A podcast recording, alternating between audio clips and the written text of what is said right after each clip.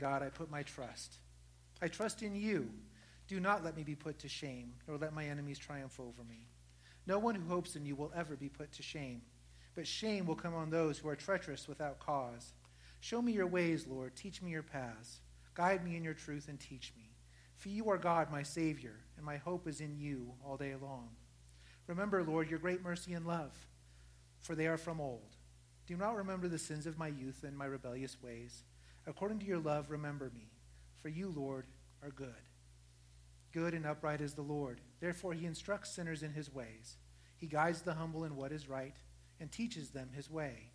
All the ways of the Lord are loving and faithful toward those who keep the demands of his covenant. For the sake of your name, Lord, forgive my iniquity, though it is great. Who then are those who fear the Lord? He will instruct them in the ways they should choose.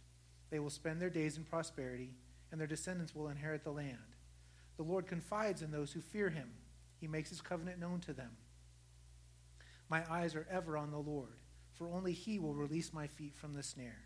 Turn to me and be gracious to me, for I am lonely and afflicted. Relieve the troubles of my heart and free me from my anguish. Look on my affliction and my distress, and take away all my sins. See how numerous are my enemies and how fiercely they hate me. Guard my life and rescue me. Do not let me be put to shame, for I take refuge in you.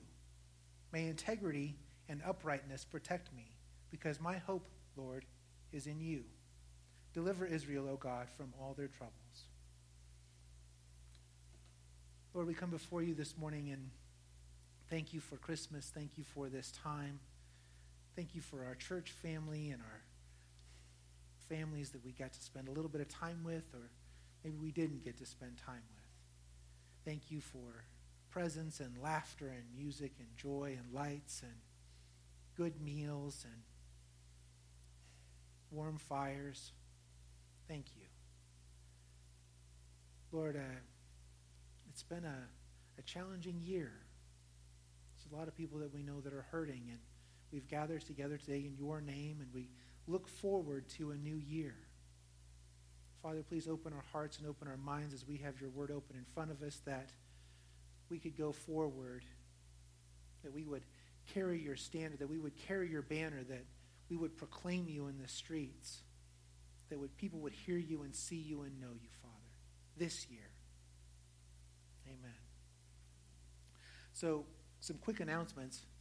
If you were singing this song, we do the Muppets Christmas carols. You guys do the Muppets Christmas carols, anybody? But you know, it's it's the you know where the you know the five golden rings. You gotta you gotta yell that part because it's Miss Piggy that does that one. You gotta yell it. But if you were keeping track, actually, Christmas Day is actually the first day of the 12 days of Christmas. If you were um, really wanting to, to keep track of those. So um, you know, um, it's not a, leading up to the day of Christmas. It actually starts on the on the first day of Christmas or the 12 days of Christmas. So I think we're on five golden rings, aren't we? No. So um, we do have a birthday today that I was informed about. It's it's James's birthday today. So can we sing happy birthday to James? Absolutely, we can. Happy birthday to you. Happy birthday to you.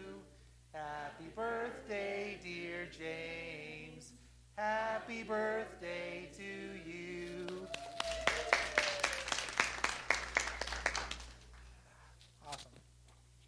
All right. Uh, we do have Food Bank coming up on uh, January 8th and 9th, um, so be there or be square. Uh, the, um, we do have a fifth Sunday coming up in January. So uh, we need to get some kiddos to, uh, to think of a favorite Bible verse or um, something they would like to, to say to us on that fifth Sunday. And we'll do an all church Sunday. And uh, maybe they got something on their hearts or on their minds that they want to want to say to us. So um, if your kiddo is interested or maybe you haven't talked to them about it, but now would be a great time to ask them and say, hey, is there something that you guys would like to say? It's a time for them to share their favorite Bible verse or um, their favorite thing about church, something like that. We get to all sit in here and we get to hear from them, which is always good and refreshing. Um, we've got uh, Bible studies we'll probably be resuming here in a couple of weeks. Uh, we got to get everybody settled after the holidays, but then we'll be right back at it. So, uh, if you have your Bibles, um, flip in your Bibles first to uh, to Luke chapter two, and then we're going to go to to uh, John chapter sixteen. So if you go to, to Luke chapter 2, and uh, we're actually going to go to Luke 2.14. And what I want to talk about today and is, is peace. How many of you guys would like to have peace in your life, especially as we go forward into, into 21? How many of you would you like to have a, a joyful and peaceful 21? I would. So the whole purpose of this is to hopefully give us a kind of a toolbox, a peace toolbox, a guide that we can carry with us throughout the year that when we find ourselves in times of turmoil, in times of struggle, as we know we're going to have, that we have some resources, that we have some tools that we can pull out to help face those troubles. So if we go to Luke chapter 2, verse 14, they're talking about the birth of Jesus. This is amazing what, what the angels say. They say, Glory to God in the highest, and on earth peace among, among men with whom he is pleased. Fascinating. Peace. And then if we go to, uh, to John chapter 16, verse 33, it says, this is, a, this is a sermon that Jesus has given right before the crucifixion. It says, I have told you these things so that in me you may have peace. In this world you will have trouble, but take heart, for I have overcome the world. That's an amazing statement. The heavens proclaim that Jesus is the Prince of Peace, and then Jesus himself says, In me you can find peace. Incredible. So we have lots of things that try and steal our peace, don't we? Things that try and take us away from that place. We have peace from inner turmoil, things within ourselves, these big questions that we wrestle with constantly. Who am I? Why am I here? What is, what is my purpose? Well, the truth of that is that we are fallen, sinful, and separated. That's who we are. And it causes us great discomfort and despair. It does. We would be lying if we didn't say so. Romans chapter 1, verse 18 through 32, it, it describes this pretty well. Paul kind of hits the nail on the head. It says, The wrath of God is being revealed from heaven against all the godlessness and wickedness of people who suppress the truth by their wickedness since what may be known about God is plain to them, because God has made it plain to them. For since the creation of the world, God's invisible qualities, his eternal power and divine nature, have been clearly seen, being understood from what has been made, so that people are without excuse. For although they knew God, they neither glorified him as God nor gave thanks to him. But their thinking became futile, and their foolish hearts were darkened. Although they claimed to be wise, they became fools and exchanged the glory of the immortal God for images made to look like a mortal human being and birds and animals and reptiles.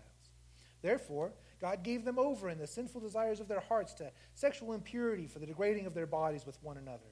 They exchanged the truth about God for a lie and worshiped and served created things rather than the Creator, who is forever praised. Amen. Because of this, God gave them over to, to shameful lusts. Even their women exchanged natural sexual relations for unnatural ones. In the same way, the men also abandoned natural relations with women and were inflamed with lust for one another. Men committed shameful acts with other men and received in themselves the due penalty for their error. Furthermore, just as they did not think it worthwhile to attain the knowledge of God, so God gave them over to a depraved mind, so that they do not do what ought to, uh, so they do what ought not to be done. They begun filled with every kind of wickedness, evil, greed, and depravity. They are full of envy, murder, strife, deceit, and malice. They are gossips, slanderers, God haters, insolent, arrogant, and boastful. They invent ways of doing evil. They disobey their parents. They have no understanding, no fidelity, no love, no mercy. And although they know God's righteous decree that those who do such things deserve death, they not only continue to do these very things, but also approve of those who practice them. And that's just Tuesday. But we're fed messages constantly of inadequacy. That we need to look this way, have this hobby, this sport, this stuff, this house, this car. More, more, more. That's the message of our culture. And it keeps us in this cycle where that, that sin just keeps us trapped. Instead, instead we have to reject those things, that idolatry, 1 Timothy chapter 6 verse 6 through 10 it says, "But godliness with contentment is great gain. For we brought nothing into the world and we can take nothing out of it. But if we have food and clothing, we will be content with that. Those who want to get rich fall into temptation and a trap and into many foolish and harmful desires that plunge people into ruin and destruction. For the love of money is a root of all kinds of evil. And some people, eager for money, have wandered from the faith and pierced themselves with many griefs. A lot of our troubles are caused by us pursuing the wrong things. A lot of our lack of peace are caused by our idolatry, by the things that consume us, our, these messages of the world that we have bought and internalized, put into ourselves, where we measure ourselves by worldly standards instead of by godly standards. Yes, we need to accept that we are, we are sinful, fallen people. But, and this is the great part, the great news, we are loved and called and redeemed and adopted. We ask those questions Who am I? Why am I here? What is my purpose? Those things we need to acknowledge. Yes, I'm, I am a fallen, sinful man, but I am loved and called and redeemed, been adopted into the royal family. Ephesians chapter 1, verses 3 through 14, it says this. It says, Praise be to the God and Father of our Lord Jesus Christ, who has blessed us in the heavenly realms with every spiritual blessing in Christ. For he chose us in him before the creation of the world. He chose us to be holy and blameless in his sight. In love, he predestined us for adoption to sonship through Jesus Christ, in accordance with his pleasure and will, to the praise of his glorious grace, which he has freely given us in the one he loves. In him, we have redemption through his blood, the forgiveness of sins, in accordance with the riches of God's grace, that he lavished on us. Isn't it amazing how God gives? With all wisdom and understanding, he made known to us the mystery of his will according to his good pleasure, which he purposed in Christ, to be put into effect when the times reach their fulfillment, to bring unity to all things in heaven and on earth under Christ. In him we were also chosen, having been predestined according to the plan of him who works out everything in conformity of the purpose of his will, in order that we, who were the first to put our hope in Christ, might be for the praise of his glory. And you also were included in Christ when you heard the message of truth, the gospel of your salvation. When you believed, you were marked in him with a seal, the promised Holy Spirit, who is a deposit guaranteeing our inheritance until the redemption of those who are God's possession to the praise of his glory. Write this in your hearts. Write it down on a piece of paper. Put it on your bathroom mirror. God made you. God knows you. God chose you. God redeemed you. God justified you. God adopted you. And God has made a place for you in eternity. The question is have you chosen Him?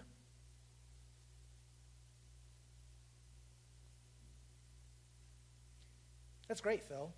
That doesn't really help me when, um, when I'm, I've lost a loved one, when we've gotten the diagnosis, when we've got to go to the hospital, or maybe we can't go to the hospital to see our loved ones. Where do I find peace in that, Phil? Well, here's the promise there will be storms. That's what he says. There will be storms, they will come. The promise is God will deliver you. He will deliver you. This is a great quote from Beth Moore. God will either deliver you from the storm, He won't even bruise a heel. He will deliver you through the storm. Yeah, you're in it right? When we get that, when we get that notice, when we get that thing, when it happens, when we lose our job, we're in the storm. God chose not to deliver us from it. So we're in it. So we can stand confidently knowing he will either deliver us through the storm or he will deliver us into his arms. But either way, he will deliver us. We go back to Shadrach, Meshach, and Abednego. That's exactly what they said. We're in the storm, we're going. But he will either deliver us through it or he will deliver us into his arms. I can stand confidently on that.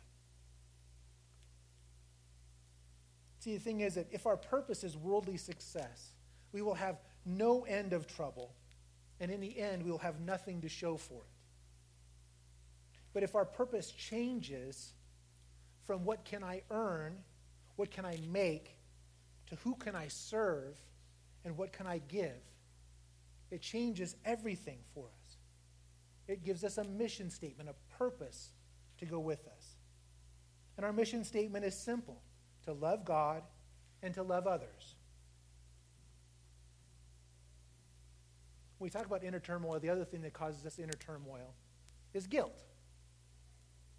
We rack ourselves with guilt guilt from things we have done, and guilt from things that, quite frankly, we haven't done. Guilt from things that we have been forgiven for a long, long time ago and we refuse to let go. But guilt can steal our peace. As we go into 2021, we need to make peace with these things. So if you have done something that has harmed someone, make peace with them. Reconcile with them. Do it now. Don't, don't wait. The Bible says while you're on the road, make peace with them before you get to the courts, before you get to the judgment seat. Confess what you have done. Confess to God and confess to the wrong person. Think about Zacchaeus, who was up in the tree. He is the model for how we reconcile. He confessed to Jesus, and then he said, I will repay whatever I have wronged someone. But don't wait. Guilt steals your joy and it steals your peace. And if you've laid it before God, then let it go. One of the things we do constantly is we bring things back up in our own mind. The devil likes to whisper back to us our own past, things that you know have long since gone away, things that we have laid before God, laid before the cross, and God says, "I remember them no more." Boy, we sure do, don't we? And they come to steal our peace. Let them go because God already has. Then we get to peace from external turmoil, like we talk about being in the storm. There's all kinds of trouble storms and floods and fires and hurricanes, war and famine and pestilence, civil unrest, riots and looting, societal change. What about uh, society being immoral? What about work and family and relationships? What about aging and sickness and loss? How do I find peace in this storm? I call this having a warrior mindset. That is, we want to be alert. But not like paranoid, but just being on alert. And then being thoughtful, and then being prepared. If, um, when, uh, you know, we went through uh, emergency training, they had, you know, these different states of awareness from, from white to, to red. So you want to be in condition yellow all the time. See, white is when you're tuned out, zoned out, just completely checked out of the world. It's easy to be that way, right? We have every form of entertainment just being streamed and fed to us constantly. It's very easy to just bury ourselves in our little devices constantly and be completely tuned out, zoned out. And then what happens? Something happens, and, and suddenly we, are not prepared for it at all. We're not alert. We're not, and suddenly our reaction goes way to the other side because we were completely caught off guard. Instead, we want to be relaxed but alert. See, the Bible says to expect trouble. Jesus said right there, you will have trouble in this world. But really, the thing is, we should worry when we don't have trouble. If we're not, you know, taking flack, we're not over the target, is really where it goes.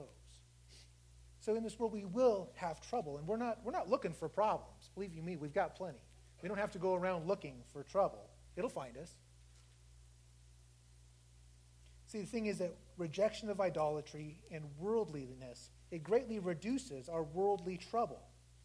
It was um, thinking Walter, he tells, the, he tells a story that one time their, their, their house burned down. They lost everything. They had gone up in the mountains and they came back and, and their house had burned down. And his father said to him the most remarkable thing. I can't imagine standing there it's absolutely devastating to think about having lost your house. But his dad comforted him and he said, It's all right. We didn't lose anything we couldn't do without. See, he was completely detached from those material things.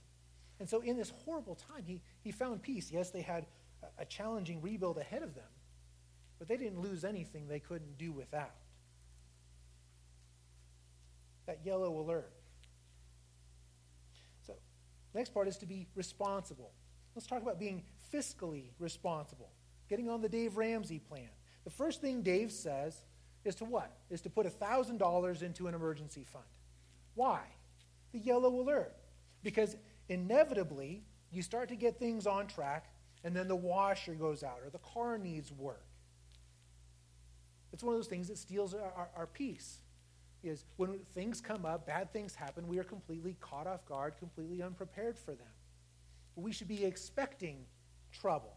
And there is peace when we plan for and save for emergencies. The emergency is going to come, the trouble is going to come. We know it will come. It says so in the Bible. But when we save up and we plan for something that God says will happen, it mitigates it. Being responsible, I, I like, I like the word tactically sound. Anybody like the word tactically sound? Let's be tactically sound in our daily life. Carry jumper cables and chains and a tow rope in your car. Know how to change a tire. Carry water and snacks and warm clothes. Why? No one wants to get a flat tire or have a dead battery. But there is peace when we know that we can safely change the tire. There is peace when you know your kids will be warm and fed while you get help. Wear your seatbelt. See, in this life, we will have trouble. Plan on it and prepare for it. The Cub Scouts, we have 10 essentials that you pack into your, you're required to have them anytime you go hiking. You know, rain gear and warm clothes and a fire starting kit and compass and map and water and snacks and a first aid kit and a flashlight. Why? You may go on a hundred hikes and be fine, never need a single one of those things. But all it takes is one wrong turn on hike 101. But being prepared, it helps us find peace during those times of trouble. When you know you're off track and you're lost, well, now I have my map and I have my compass and I have food and water. If we're stuck out here overnight, we can start a fire. In that time of trouble, we can find peace because we're prepared for it. So be thoughtful and practical about your life. How do you get to and from work? What can go wrong with your method, and how can you prepare against those most common failures? Where do you live? What can go wrong with your house, and how can you prepare against the most common failures? Fire and flood and storm and wind and snow.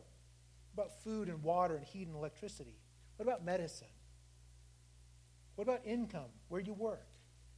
What can go wrong with your job? And how can you prepare against the most common failures?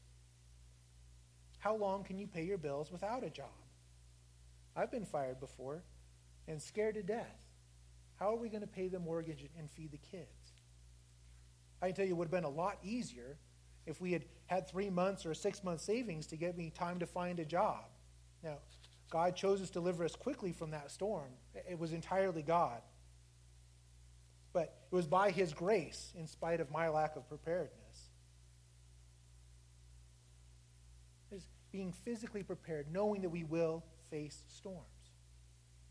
Well, what about, what about the spiritual ones? Those are all physical emergencies. What about spiritual crisis? I hate to tell you this, but there's bad guys out there. Bad guys we can't even see. Our, our evil that we face it's generally not other people. Most other people are just trying to get by. There are truly evil people in the world. There are. But most people, they're just trying to get to, from their day to the next day, just like each and every single one of us. But there are evil beings out there. And believe you me, it, I was thinking about this that it's incredible. You know, Satan was able to get a third of the angels to fall with him. And he would like to get as many people as possible as well. For him, it's always more, more, more. So I, think we need to take God seriously when we go to Ephesians chapter 6 and he says, hey, man, put on the full armor of God. You need it. I don't think he was sitting there going, nah, you know, it'll be just fine. You know, you only need, you know, the boots. That'll be great. You know? No, he says, no, you need the whole armor of God. Expect this attack. It's coming. Have a warrior mindset. It says, be strong in the Lord and in his mighty power. Put on the full armor of God so that you can take your stand against the devil's schemes. For our struggle is not against flesh and blood, but against the rulers, against the authorities, against the powers of this dark world, and against the spiritual forces of evil in the heavenly realms. Therefore, put on the full armor of God, so that when the day of evil comes, you may be able to stand your ground. And after you have done everything to stand, stand firm then, with the belt of truth buckled around your waist, with the breastplate of righteousness in place, and with your feet fitted with readiness that comes from the gospel of peace. In addition to all this, take up the shield of faith, with which you can extinguish all the flaming arrows of the evil one. Take up the helmet of salvation and the sword of the Spirit, which is the word of God. And pray Pray in the Spirit on all occasions with all kinds of prayers and requests. With this in mind, be alert and always keep on praying for all the Lord's people. Amen. So when these times of trouble comes, what can I do? What are my actions? What options are available to the Christian? We've talked about being prepared, being mentally and physically prepared knowing that storms are going to come. It's interesting, but violence and rebellion are generally not on the list. Isn't that odd? We were talking um, uh, last Sunday about the nation of Israel and about use of military force. It's one thing that Jesus didn't do with the 12. It's really striking. Nowhere in there did they form up an army. Nowhere did they go out and conquer anything. The one time Peter pulled out his sword, Jesus had to put a guy's ear back on and apologize. He's like, hey, man, you put that away, please, sir? You would think, considering all that is wrong in the world, that Jesus would be like, hey, man, grab your swords, grab your shields, let's go. There's a bunch of evil going on in this world, and we're going to get rid of it. He doesn't, though. In fact, he, he sort of says not to do that. He says, God does not ask us to defend his honor or to fight on his behalf. It's funny that Peter and Paul, they repeatedly went to jail rather than to rebel or to fight against what, by all accounts, would have been an evil government. Even though it was the Jews and the Romans who crucified Jesus, they obeyed. It's strange. It says it's perfectly good, it's a good thing to physically fight for our country or in defense of ourselves or others. See, if someone is physically threatening our safety or the safety of another, it's biblical for us to defend ourselves. And it's biblical to be a warrior or a law enforcement for your nation. Think about Abraham rescuing Lot or David or Samson or, or Gideon or the Roman centurion. But the use of physical violence is very limited as an action for the Christian. Think about, like I said, Peter lopping off that advisor's ear. That was not what Jesus wanted, even though they were coming to arrest Jesus and he would eventually be killed on the cross. God also does not ask us to sit in judgment of others. And he said, he says, judge others as you would be judged. Since you give yourself forgiveness, understanding, and mercy, give the same to everyone else. Give them forgiveness and understanding and mercy. Now, that doesn't mean that words don't hurt, and that doesn't mean you have to take abuse. But it does mean that we don't seek vengeance, and we don't harbor anger or envy, and we don't sling condemnation at our brothers and sisters. So that's what not to do. So this is what to do. Our default action is prayer. Isn't that interesting? I know it's it's kind of come to be a, a pun in the, in the media. But poor us. All we have to do is get on our knees and pray to the creator of the universe, an all powerful God who is able to move mountains. Man, what a weak action. That we can get direct counsel with God to help him, have him come in and help our problems. He says to do that, to pray continuously, constantly on our knees to bring with him everything. It's funny how my, my prayer life has changed from, you know, kind of a, a, a list on a yellow tablet. It's really a lot more of just kind of like this massive spewing out of everything that's going on. I get on my knees and it's like, Lord, man, this is everything. And I just kind of lump it all there. Like, hey, man, what, what do you think? but that's what he says. He says, bring it before me. I want to hear from you. This is your default position. The number one action you can take at any time in any storm is pray. Talk to me. Bring it before me. And the second thing is to act where we can. This is a tough one for us sometimes, is to act, not to sit on the sidelines, not to wait. And right, we go too far sometimes. We always want to, you know, we're like, well, we're not going to borrow money or use the credit card to do this. See, the thing is, if, if God wants us to do something, if He wants something done, He will provide the resources for it. If we're talking about like we need to go to the bank or we need to, you know, go borrow monies, no. God will provide the resources for it. And if you need some peace in this area, and I, and I mean this very seriously, come to the food bank. I, I have never in my life experienced anything like what we have had at the food bank as far as God continuously providing resources. It really is an amazing miracle. The food bank always has more than enough food and more than enough resources. It, it truly is a monthly miracle. And here's the thing if we start losing food and resources, I guarantee what that's going to do is cause me to go to prayer. Be like, okay, what's changing? Are we off track? That will be a big sign to me that something has happened. Because since the food bank has started, all we have seen is an increase in resources. So if that starts to change, then it's going to be like, all right, where have we gone wrong? Because if we are on God's mission, He will provide the resources for it. We can find peace in that. That whatever mission we are taking on, whatever it is that we are endeavoring to do, if it's in God's will, He will make it happen.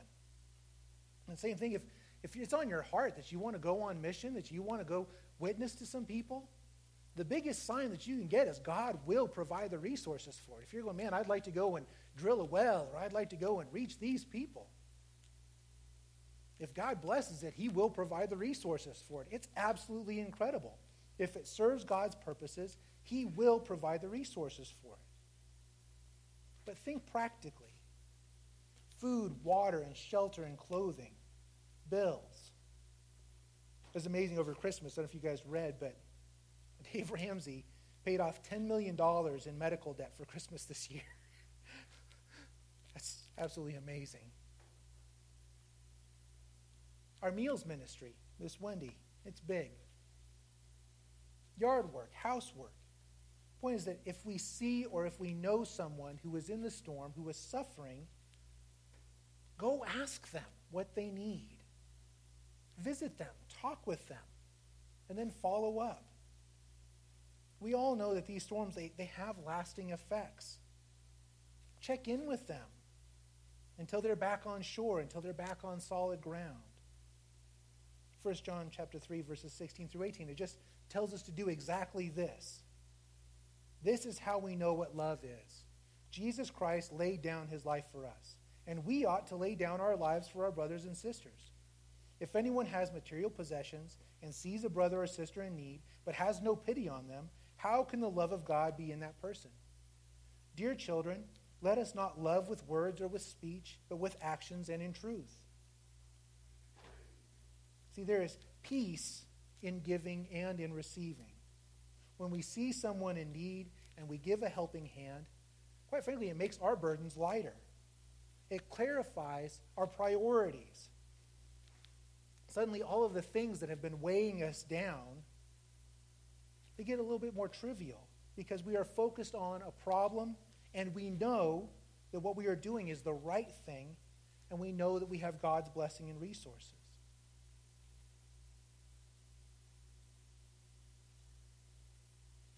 Now comes the hard part, and that is not being afraid to ask for help or to receive help.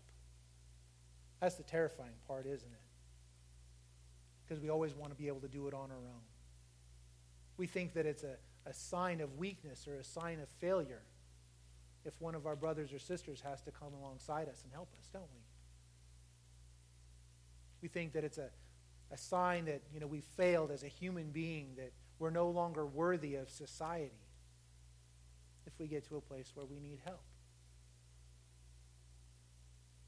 That's not true. That's absolutely not true. And we were never designed to go that way. We, we know this. I like the song. There's a song by 10,000 Maniacs, called Trouble Me. You know, disturb me with all your cares and your worries. Trouble me on the days when you feel spent. Why let your shoulders bend underneath this burden when my back is sturdy and strong? Trouble me. Or what about the song Lean on Me? You guys know that song? Right? Lean on me when you're not strong. Why? Because someday I'm going to have a burden that you can help me with. That's why. See, there is peace in knowing that we are not alone and that we have help. We need to change our mentality on this to get a, a sports or a family mentality here. See, the thing is that if we were watching a game and there was a player out there who refused to pass the ball, who refused to let anybody else play the game, we'd be like, that's the most selfish player on the. Why are they even out there?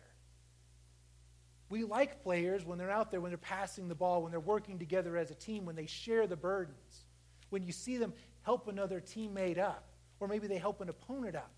You go, that's the guy I want to be like.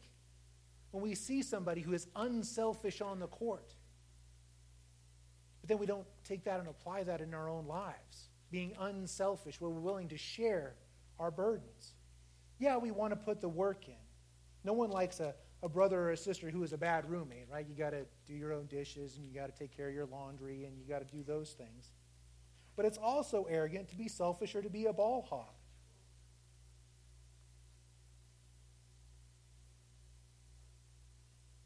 So we have peace that we are seeking. Peace from those internal storms.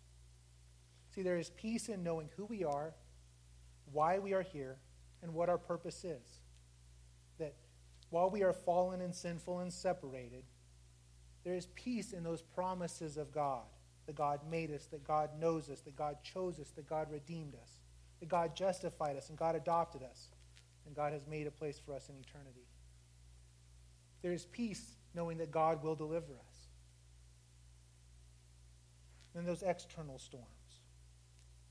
Being alert and being thoughtful and being prepared, both physically and spiritually, will help us have peace when we are in those storms. We'll close with this quote from Spurgeon. It says, We have a great end to serve. We have a grand life to live. We have a grand helper ready to help us if we will but believe in him. Therefore, we need not blow a trumpet before we begin, and we need not make a fuss when we are in the midst of our service. Nor need we lie down on the ground as if we were the most wretched of men because of our heavenly calling. No.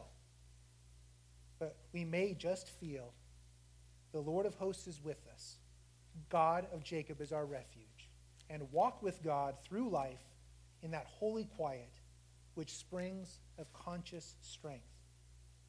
Let us enjoy the calm of heart which comes of knowing that the reserves of God are infinite and that at any moment they can come to the front and deliver should an emergency occur. So let's carry that into 2021. Amen? We're going to close with Psalm 33.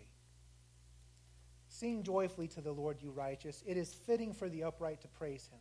Praise the Lord with the harp, and make music to him on the ten string lyre. Sing to him a new song. Play skillfully, and shout for joy. For the word of the Lord is right and true. He is faithful in all he does. The Lord loves righteousness and justice. The earth is full of his unfailing love. By the word of the Lord the heavens were made, their starry hosts by the breath by the breath of his mouth. He gathers the waters of the sea into jars. He puts the deep into storehouses. Let all the earth fear the Lord. Let all the people of the world revere him. For he spoke, and it came to be. He commanded, and it stood firm. The Lord foils the plans of the nations. He thwarts the purposes of the peoples. But the plans of the Lord stand firm forever, the purposes of his heart through all generations. Blessed is the nation whose God is the Lord, the people he chose for his inheritance. From heaven, the Lord looks down and sees all mankind. From his dwelling place, he watches all who live on earth.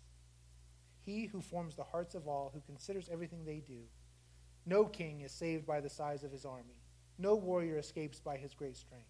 A horse is a vain hope for deliverance. Despite all its strength, it cannot save. But the eyes of the Lord are on those who fear him, on those whose hope is in his unfailing love, to deliver them from death and keep them alive in famine. We wait in hope for the Lord. He is our help and our shield. In him our hearts rejoice, for we trust in his holy name. May your unfailing love be with us, Lord, even as we put our hope in you. Father, blessings you have given us. Father, I lift this year up to you. Think about our kids going back to school and going back to work, and the world still seems to be upside down. But I'm seeking your face. I'm seeking your face from this place that we would be your hands and feet, that we would go forward, willing to act in a way that is pleasing to you, that you would give us the resources necessary to be on your mission, to spread your message of love, that people would be closer to you, that they would know you, Father, as, as we go into 2021, that those who are in need would be, would be comforted, that not just to be comforted, but that they be clothed and fed and sheltered.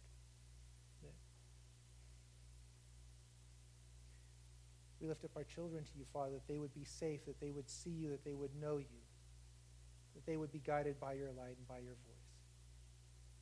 We lift up our little town of Fruita to you, that you would bless it, that you would bless it abundantly, that it would be so amazing that the people that, that deny you would have no choice but to turn their face towards you and acknowledge you as God. Father, we lift up our, our nation to you that you would speak loudly to our leaders, that you would guide them in your ways. We know that all things are under your power, Father, and that this is your will. We just ask that your will be done, that your goodness and your mercy and your blessing pour into the hearts and pour into the mouths of our leaders, that they would be so full of you that they could hear nothing else and need nothing else. They could only speak your words and do actions that are pleasing to you. Father, we lift up our world to you. That this year would be your year, where every nation, where every tongue would confess that you are Lord, that they would see you and know you, draw close to you, that they would choose you. Lord, we ask that you protect us, keep us safe, that you be in front of us and behind us and to our left and to our right as we move out into this week. Give us courage and strength and the resources that we need, Father. Father, I can't help but think about health battles that are still going on, that still cancer and, and the loss of loved ones and, and COVID and a lot of people that we know of that are, are sick. And they need your healing hand. So we're asking for that. We're asking for healing. If it's your will, Father, please heal their bodies. If you want to use some doctors and nurses, that's great. Or if you just want to do it, that's, I got no preference, Father. If you would just please heal them. We're just, we want more time. We want more time with our loved ones, please. We have good church family that are grieving loss. If we can be their comfort, please, but please, Father, if you can be there with them. Speak loudly to them as they grieve and mourn and wail. Father, we uh, lift up this day to you, that it would be pleasing in your sight. In your Son, Jesus Christ's name.